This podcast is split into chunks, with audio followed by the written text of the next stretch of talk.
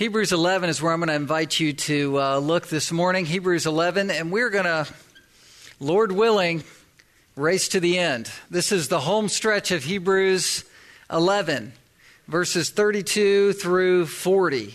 And uh, really, Hebrews 11 leads right into Hebrews 12, 1 and 2. Um, some of you don't think I can finish Hebrews 11 this morning, but um, we'll see what happens. I hear the chuckles. I appreciate that. That's chuckles of affection, I can tell.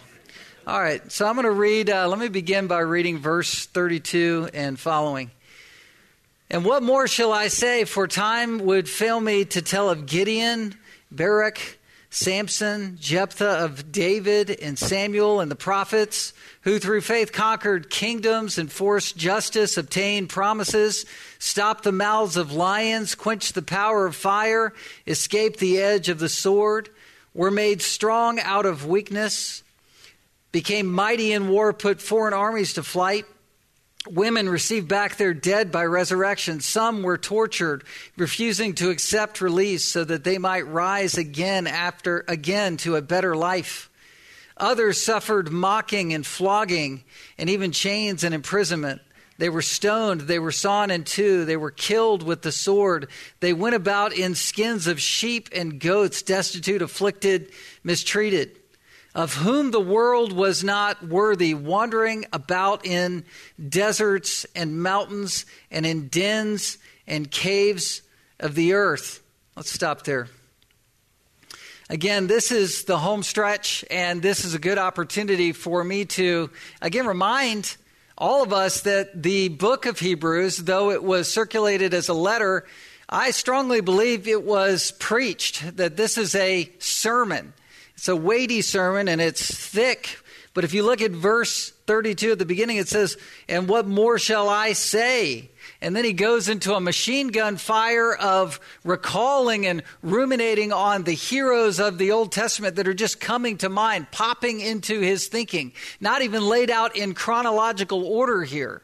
Like Hebrews thus far has been. Now he's just sort of highlighting ones that are coming to mind, and we'll see how they're threaded in and through the Old Testament. This is him hitting the home stretch.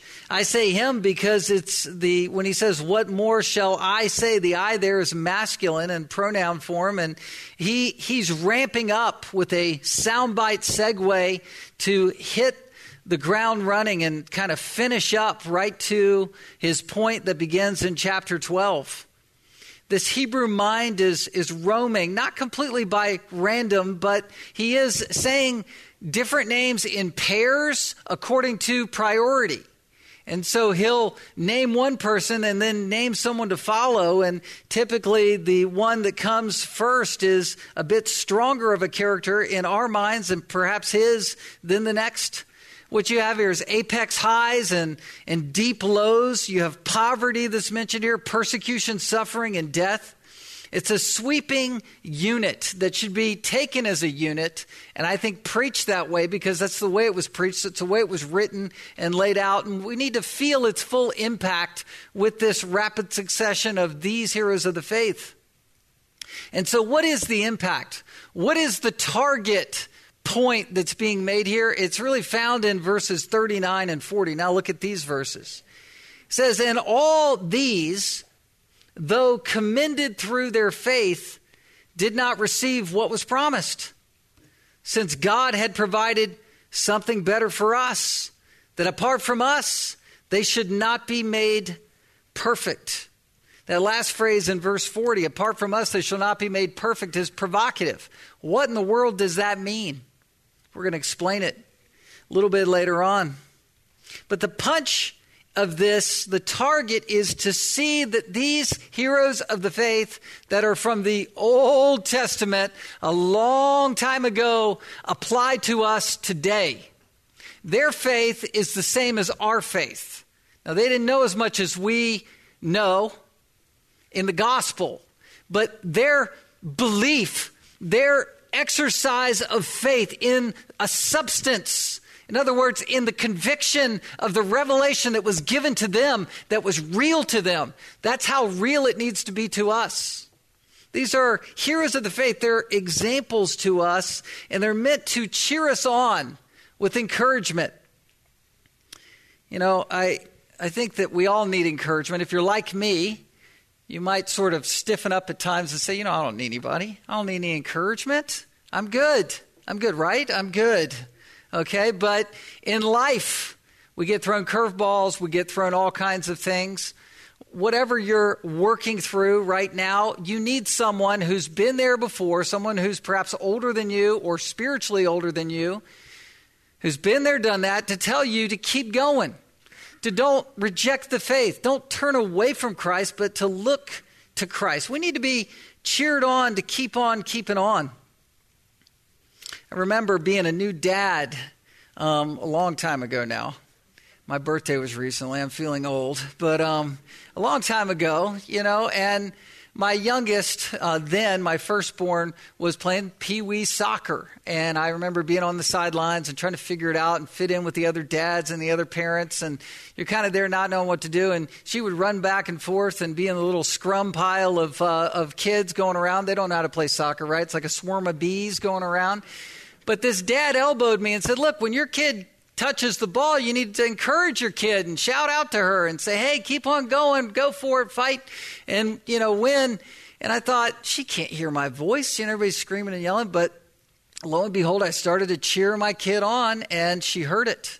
And the effects are really markable, marketable. I mean, you can see it, and and it's kind of amazing. They can hear your voice and distinguish your voice from the crowd and do more. We need that kind of encouragement. We need to see that we make a difference in people's lives. You know that as a Christian, you are called to encourage other body life members, other people in church, and that your encouragement can be the difference between somebody keeping on in the faith. And I don't believe we can lose our salvation, but our faith can become so weakened. We can be sidelined. And our encouragement brings people along in the faith and keeps people from losing hope or just dropping out, being gone. I remember one time I uh, had a good friend I had discipled, and then later on he was getting married, and then he was newly married, and and he started to become depressed. He seemed like he had everything going for him. Everything in life was working out. You know, he had a new job, you know, sort of a, a perfect Southern, Southern Californian couple. And he gave me a call and he said, I just went to a church down the road and the pastor there knows you and he recommended that I pick up counseling with him again. And so I said, okay. So I began to meet with him and for six months we went through the book Trusting God by Jerry Bridges. And it was a good time. And, and we worked through material and we talked about the sovereignty of God together and how God is with you in suffering, even when life feels like it's falling apart. And he didn't disclose too many things to me. I just was encouraging him. But then about 10 years later, we reunited and we went surfing together in Southern California and went out and got burritos. And at the end of our burrito time, we walked out in the parking lot and he said, You know, Jeff, I just want you to know back when, when you met with me with that book, Trusting God, you saved me. And I went, and I sort of looked at him, you know, not understanding what he meant because the, uh, the Lord is the one who saves us. He said, No, no, you saved me. Now, I'm not exactly sure what he meant, but it shows how powerful discouragement is, where people can just give up on life, and how more powerful encouragement can be to surmount that discouragement. The words that we say matter, and our life should be filled with encouraging one another. That's the book of Hebrews talks about that, and we've talked about that day after day, encouraging each other.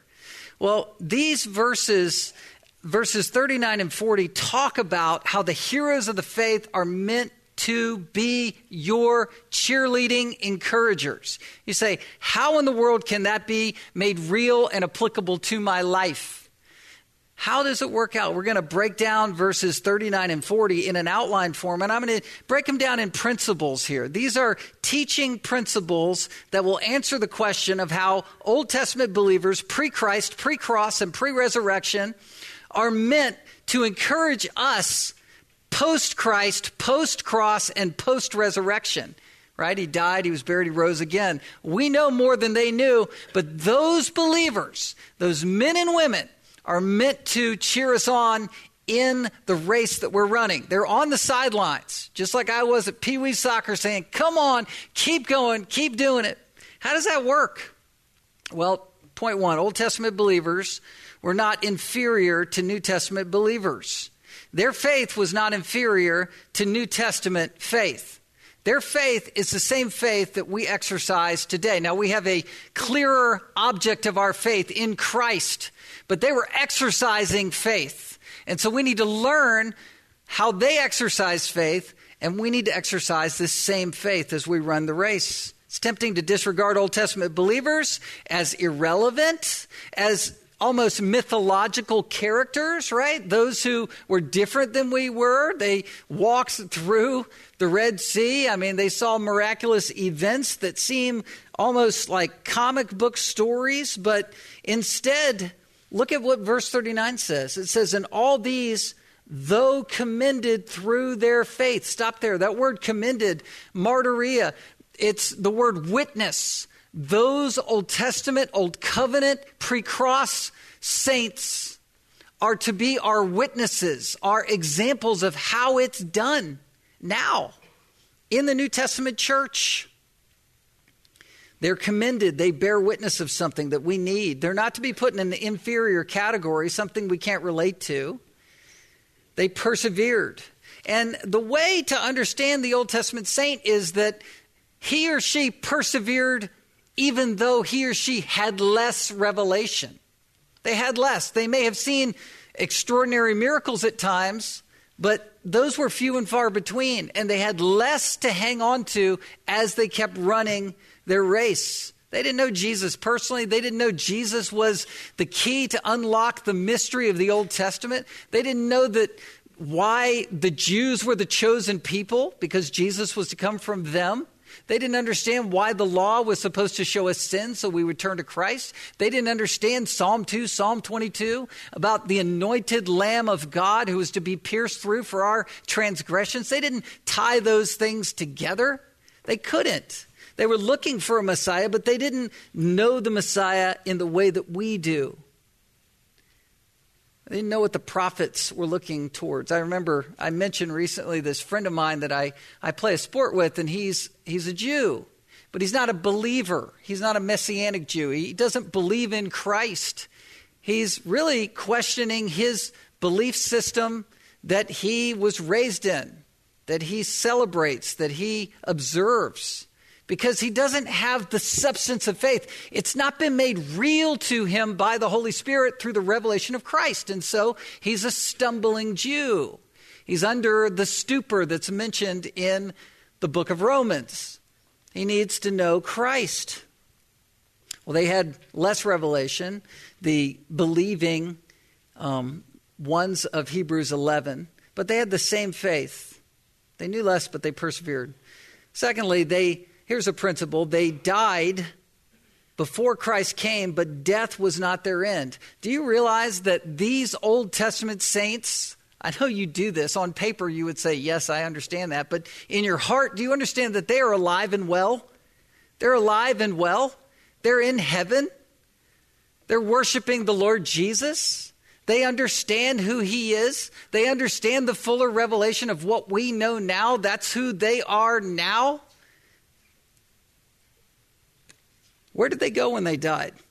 Well, they went to heaven. But do we believe that? If you were to look back at Luke 16, 19 to 31, you'll remember the story that some people cast as a parable, but really it is a true story that happened, I believe, because the name Lazarus is used there. This is not Lazarus whom Jesus called forth from a tomb, but this is the name. It was a common name in New Testament time, Lazarus. There was a rich man who was poor in faith. There was Lazarus, Lazarus who was poor he was eating on the ground. He was a, a beggar and he was rich in faith. They both died. And then in verse 22, Lazarus uh, went to, it says, Abraham's side.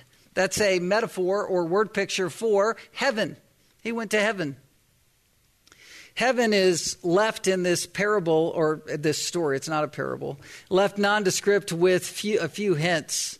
Its uh, people were known by name. Heaven is a comfort, and hell is a torment.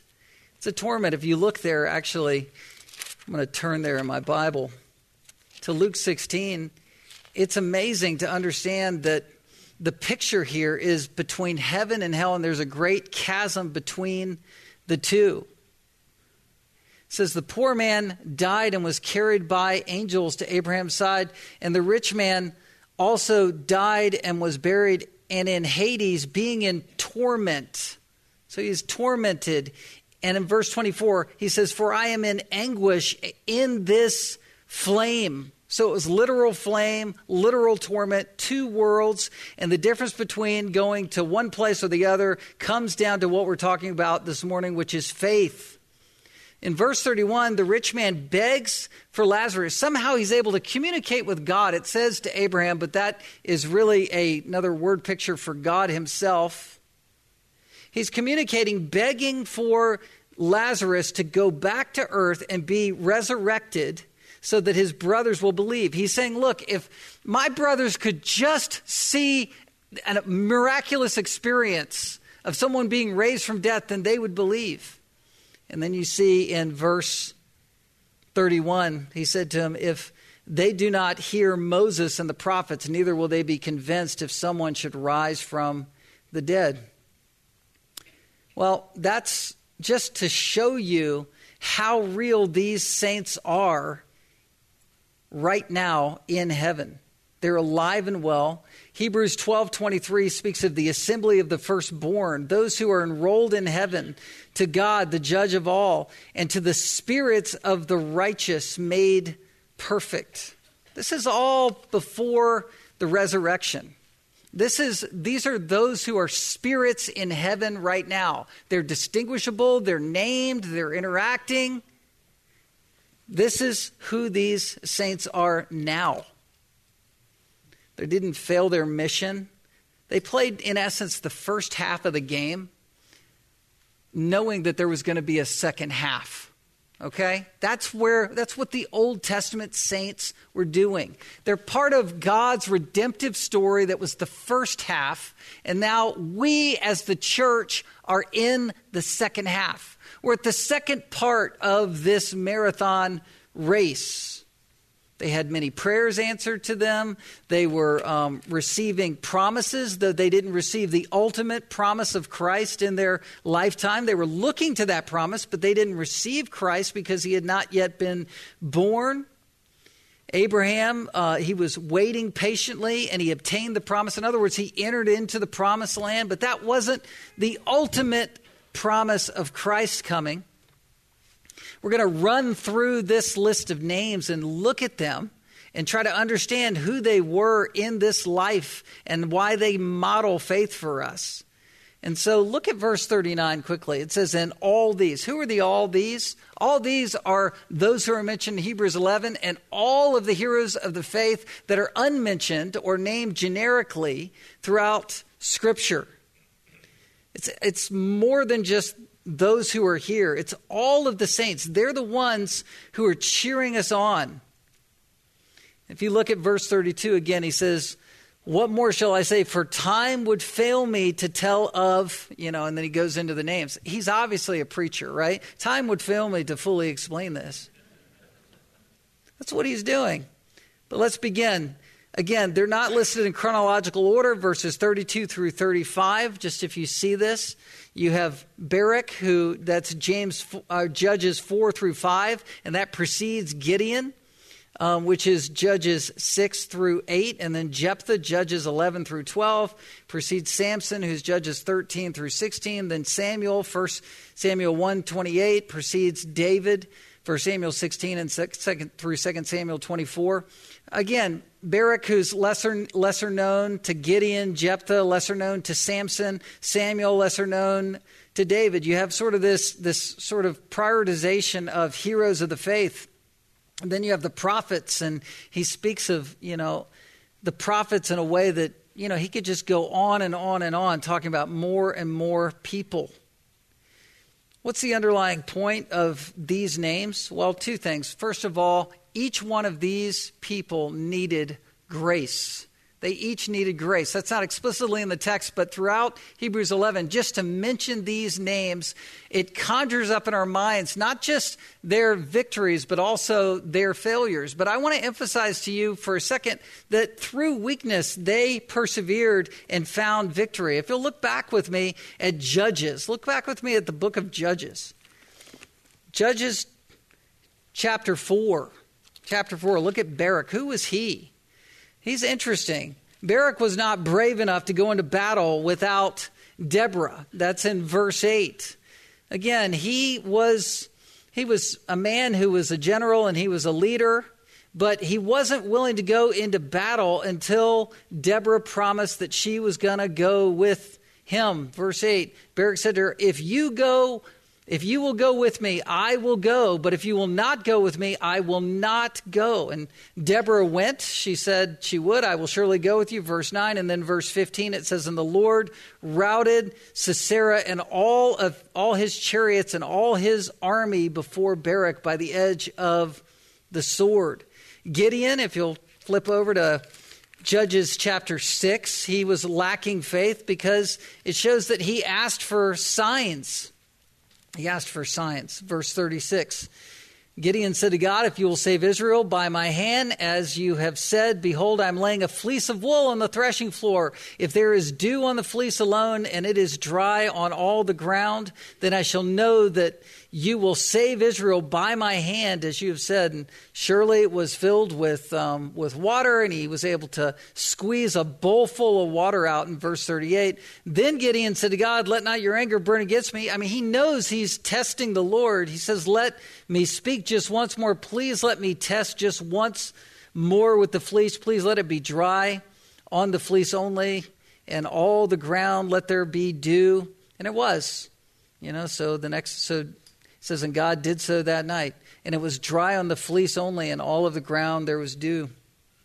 Again, lacking some faith. Uh, there's another story in Judges 8 24 to 27 where Gideon melted down earrings and other people's gold and melted it and created an ephod. But that ultimately sent, um, sent the Israelites into sexual sin and immorality because he was trusting in his flesh Gideon made an ephod, verse 27 of Judges 8, and it put and put it into the city of Ophrah, and all Israel whored after it there, and it became a snare to Gideon and to his family. I think that's why we don't have the original manuscripts, by the way, in the Bible. We have copies of the manuscripts of the earliest writings because I think if we had the original manuscripts of the Bible, what would happen? People would worship them. They would worship them and, and bow down before them as relics Judges 13 through 16 speaks of the impulsive sins. And you see how we're just skipping around back and forth through Judges here. But Judges 13, if you'll turn there, is the story of Samson. It's amazing. Do you realize that Samson actually was a believer? It's unbelievable. I, I, seriously, as much sin as he was involved in, impulsive acts, they're, they're infamous, the way he carried on. Look at chapter 16. Samson went to Gaza, and there he saw a prostitute, and he went into her. And the Gazites were told, Samson has come here. I mean, what, a, what an introduction to his foolishness. And then you turn back, and we'll go back to Samson in a minute, but Jephthah, Jephthah in Judges chapter 11, just kind of flipping back and forth. Jephthah, Jephthah, a judge that actually ended up offering his daughter in a sacrifice I mean, how can he be a believer? He made a vow to God, basically saying that, that the next, he said, I will, you know, the next thing that passes into my chambers, I will offer as a sacrifice to the Lord.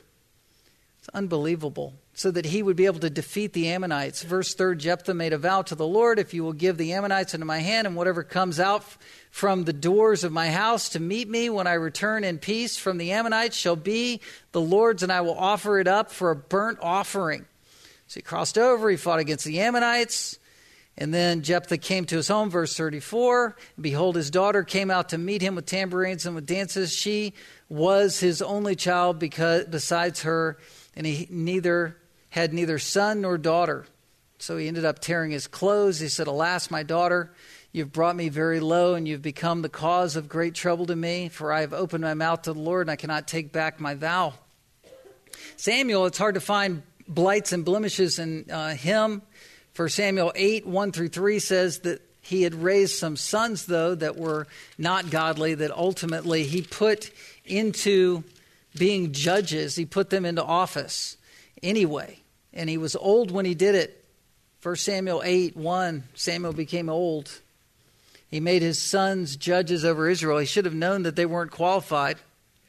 And then it says, verse 3 And yet his sons did not walk in his ways, but turned aside after gain. They took bribes and perverted justice. We know David, he committed adultery with Bathsheba, he murdered Uriah, 2 Samuel 11. So these are extreme sins and failures that are mentioned, but they, these are still heroes that put their faith in God. They persevered and their perseverance isn't the same as perfection. In your life, God is not looking for you for, at the perfection of your life. He knows you're going to sin. We're called to the standard of holiness. That's not to excuse sin, but He's not looking for the perfection, but He's looking for the direction of your life in faith to persevere, to keep going, no matter what. I want, to, I want you to turn back to the story of Samson in Judges. It's an amazing story I was looking at. And it the, the, where I want to pick up is Judges chapter 16 again.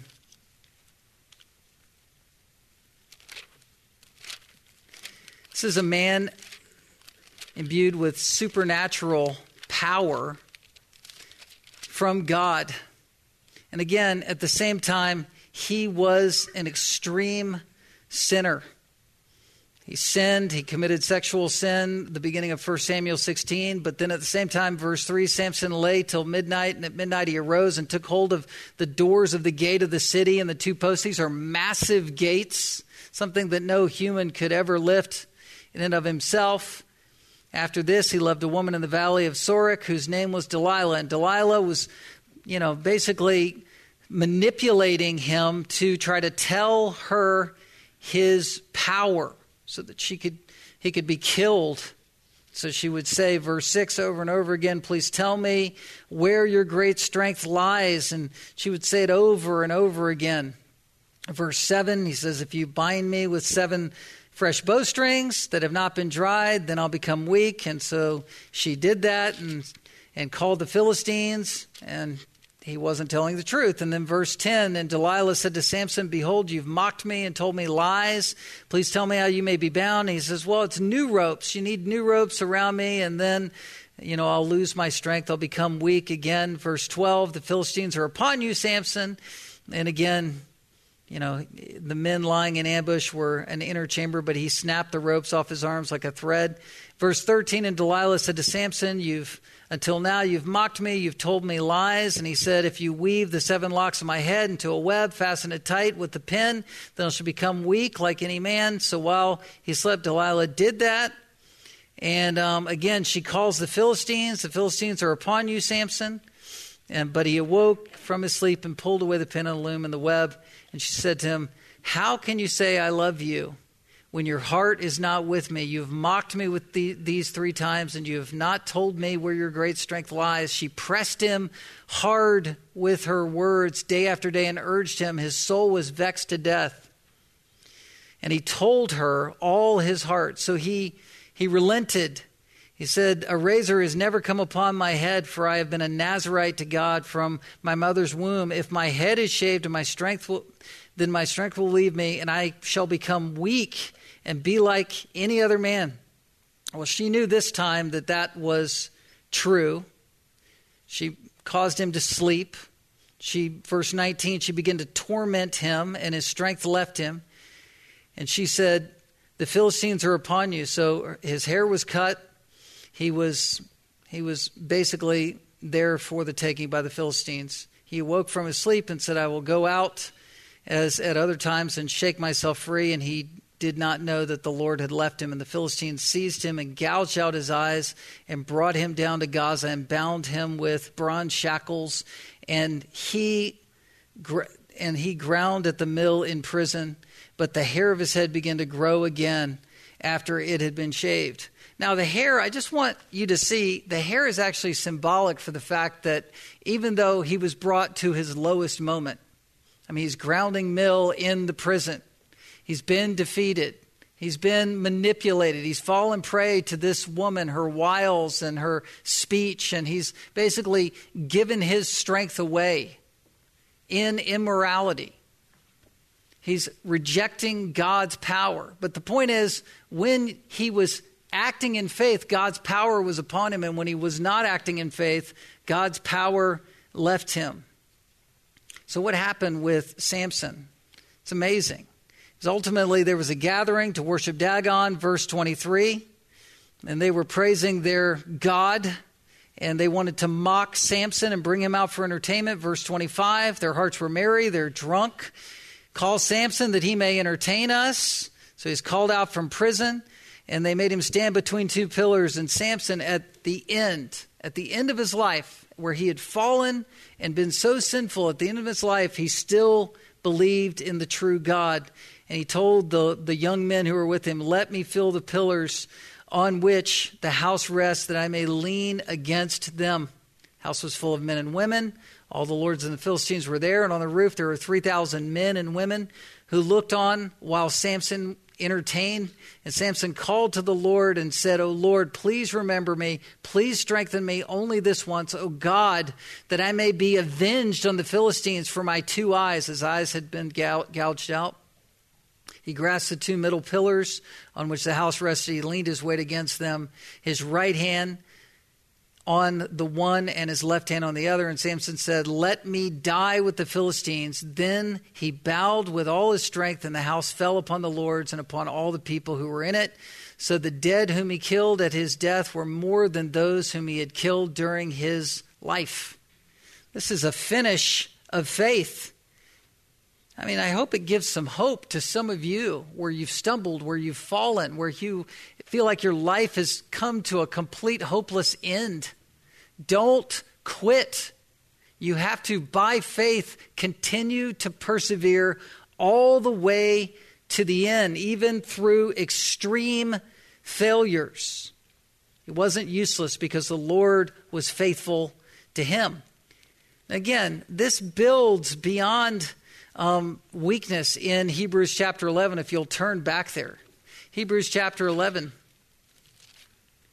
verse 33. It says, Through faith, who through faith conquered kingdoms, all of these, enforced justice, obtained promises. These, again, are speaking of judges and kings who conquered for God. Faith trusts in things that cannot be seen, but there are concrete effects that happen through faith. Barak over Sisera, which was Judges 4 and 5. Gideon's faith over the Midianites with small odds. Remember, there were like 32,000 men. And then God said, That's too many. We need to send 22,000 away, so 10,000 are left. Then the 10,000 go down to the brook, and those who scoop the water up with their hand are uh, are basically set apart, 300 of them, away from the 10,000 who were drinking like dogs. And so the 300 were there, and they were equipped with torches and pots. And again, defeated the Midianites in a great act of weakness and humility and faith. Jephthah over the Ammonites, Samson over the Philistines. Samuel had victory over the Philistines. I was looking that one up for Samuel 7:10 where the Lord threw the Philistines into confusion. David won battle after battle after battle as a warrior king of Israel. Again, verse 33, justice was served. It was enforced. They obtained promises. They obtained the, the, the promises through life like we see them in our lifetime. Stop the mouths of lions. Who did that? Well, we know the story of Samson where he ripped a lion apart like a young goat and ate honey out of that lion. You have uh, David who, you know, as a shepherd boy, won battles against bears and lions. Ultimately, this is probably talking about Daniel in the lion's den, Daniel 6 19, where he's there and he trusted the Lord. And these are high risk, high faith situation. Verse 30 situations. Verse 34 quenched the power of fire. God quenched the power of fire when Shadrach, Meshach, and Abednego were thrown in. Basically saying, look, we're not going to bow down. God's going to protect us. But even if He does not, we're not going to bow down. We're going into the fiery furnace. And it says that not even a hair of their head was singed. It came out not even smelling like smoke because the Lord Jesus was in there with them, protecting them. They escaped the edge of the sword, verse 34. These are massive battles and massive victories, like we've mentioned, Gideon triumphing and others. Lord put people in desperate situations so they could not trust themselves. And then you have a, um, another picture. So, you know, they became mighty in war, put foreign armies to flight. Verse 35 Women received back their dead by resurrection. This is the story of Elijah who was raised, who raised the widow of Zareph, um, Zarephath's son. 1 Kings 17, 17 to 23. The beginning of 1 Kings 17 talks about how Elijah came and declared a three year drought, right? So you have a woman who is dying. You have, she's with her only son, and Elijah comes to show mercy to that woman. She says, you know, bake bread, provide, and God will keep providing. And miraculously, He provided enough for the widow and the son and for Elijah. God was providing miraculously, and ultimately the son died. And she said, Why have you come here to mock me? That, that he's dead now, but no, he goes into the back chamber and actually stretches himself three times across the son's body, and the Lord uses that to raise the son from death. Elisha had a very similar miracle account 2 Kings 4 18 through 36, the Shunammite's son after he died. The stories go on, but again, now it becomes a bit more generic in the text. Women received back their dead by resurrection. Some were tortured. That word torture is the word tu, tupanidzo, which is where we get the word timpani or kettle drum. This is hearkening back to how people in the faith during Old Testament times or the intertestamental period, they were stretched out over a container that would be akin to a drum and they would be beaten to death, but they would not renounce the faith. They were tortured.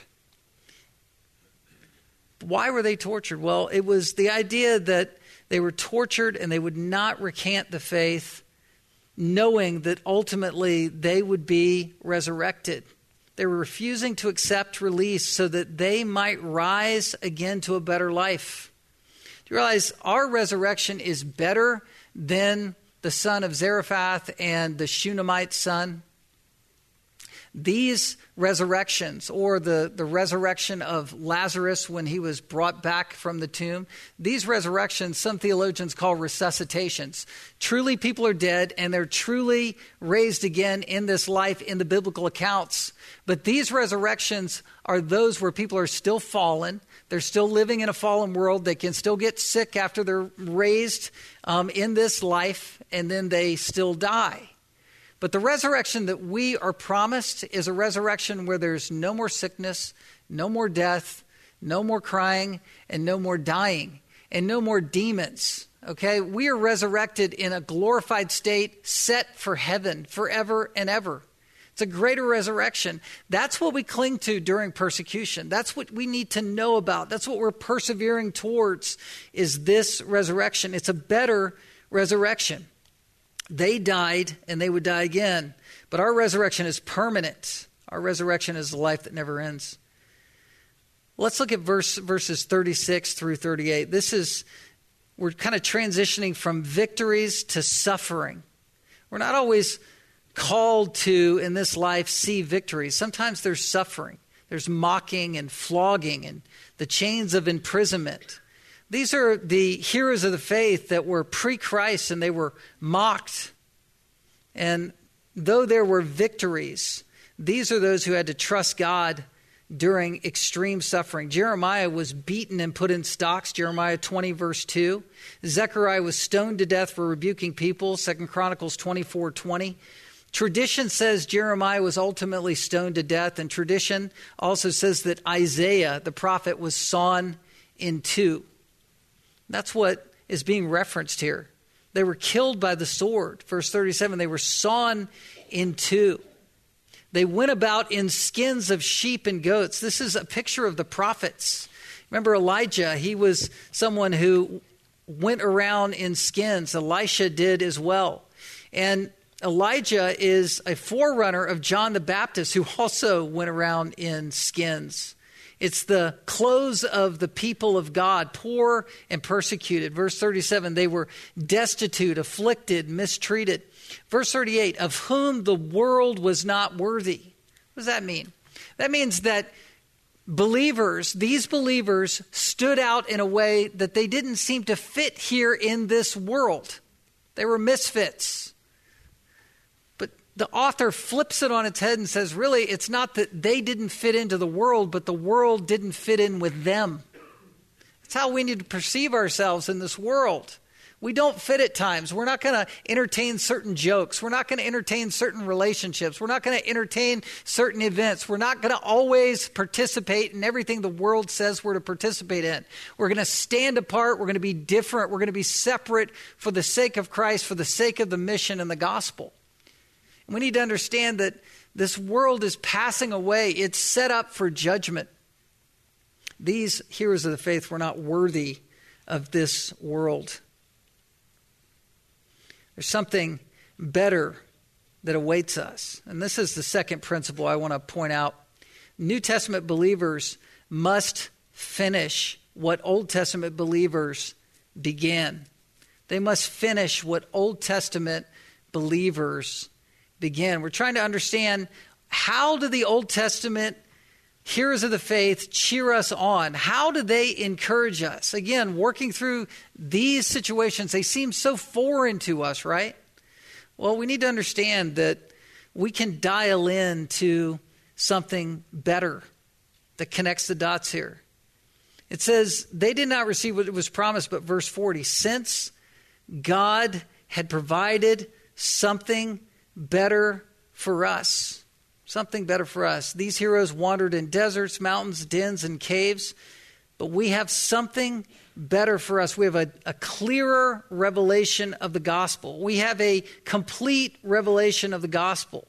We have the book of Acts. We have the New Testament epistles. We have the book of Revelation that tells us how all of this is going to end. The story of uh, Jesus ascending the Mount Transfiguration is one that Again, kind of like the author here, I'm not going to take time to unpack it. But at the same time, I have to talk about it. When Peter, James, and John went up there, they saw Jesus in a, a glorious display of resurrection light. It was the picture of glorification. And you have two others with Jesus, Moses and Elijah. You know what they represented? They represented the law and they represented the prophets. And it was to show that it was all about Jesus. They were pre resurrected, but they were foreshadowing resurrection. And that's what verse 40 is talking about. When it says, since God had provided something better for us, the better is the ability to tie together what Moses was about, what Elijah was about. It was all about Jesus.